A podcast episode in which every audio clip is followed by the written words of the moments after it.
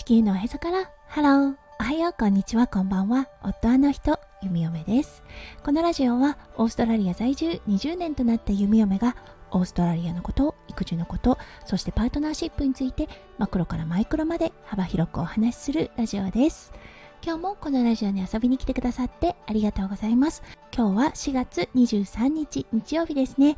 皆さんどんな日曜日の午後お過ごしでしょうか？はい。弓嫁が住んでいるオーストラリア、今日もね、ちょっとお天気が悪い状態となってます。はい。そしてね、もう寒いです。あー、秋だというかもう冬だといったような感覚があります。うん、今年はね、ちょっと電気毛布買おうかななんて思っている弓嫁です。それでは最初のコーナー、ネイティブってどう話す？今日の Aussie English。今日はちょっと長くなります。はい。今日ご紹介するワードは、slip on shirt, slop on sunscreen, and slap on hat です。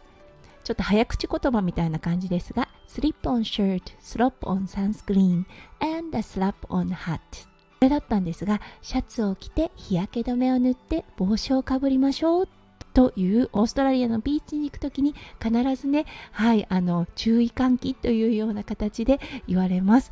はいオーストラリアの日差しやはりすごく強いです。そうオゾン層がね破壊されているというのもあるのですがオーストラリアにおいてね皮膚がんっていうのはものすごく深刻な問題となってます。はいなので子供の頃からそう海に行く時はシャツを着て日焼け止めを塗って帽子をかぶりましょうと口が酸っぱくなるくらい言われますはい、これ何も海辺だけではなく、息子くんが行ってるデイケアですね。外に出るときは必ずサンスクリーン、はい、日焼け止めを塗って、帽子をかぶって外に出ています。はい、それでは今日のテーマに移りましょう。今日のテーマは、初めての習い事です。それでは今日も元気に弓嫁ラジオをスタートします。はい、さっきご紹介したワードともつながってくるのですが、うん、オーストラリアにおいて海という存在はとても近いです。はい、そしてオーストラリアの子がね、子供の頃からする習い事の一つに水泳がありますすごく海が身近そして泳げないと危険が伴うというようなことがあってはい小さな頃から水に親しむそう水の事故がないようにそうお家にもねプールのある方が多いですなのでね最初の習い事で水泳を選ぶ方も多いです。はい。そしてね、息子くんもう3歳半となるので、そろそろ始めようと思ってたんですね。できればこちらの夏の時が良かったのですが、はい。ずっとね、風邪引きの状態だったので、なかなかそれが叶わず、でもね、そろそろ始めないとと思っています。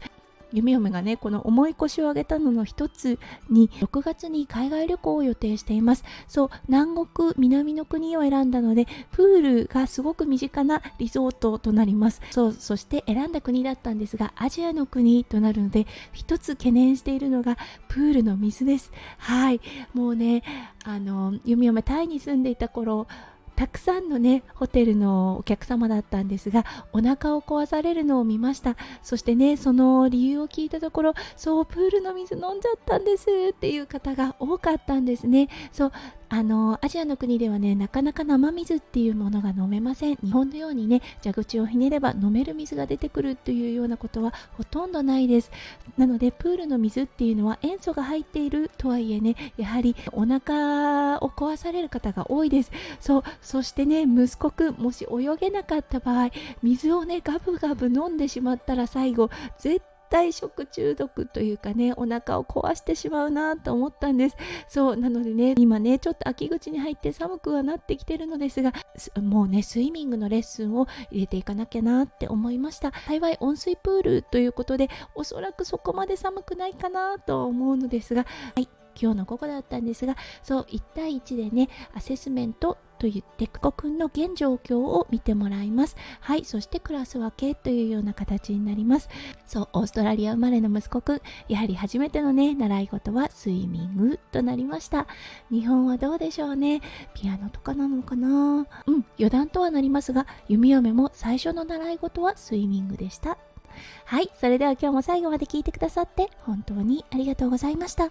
皆さんの一日がキラキラがいっぱいいっぱい詰まった素敵な素敵なものでありますよう、弓嫁心からお祈りいたしております。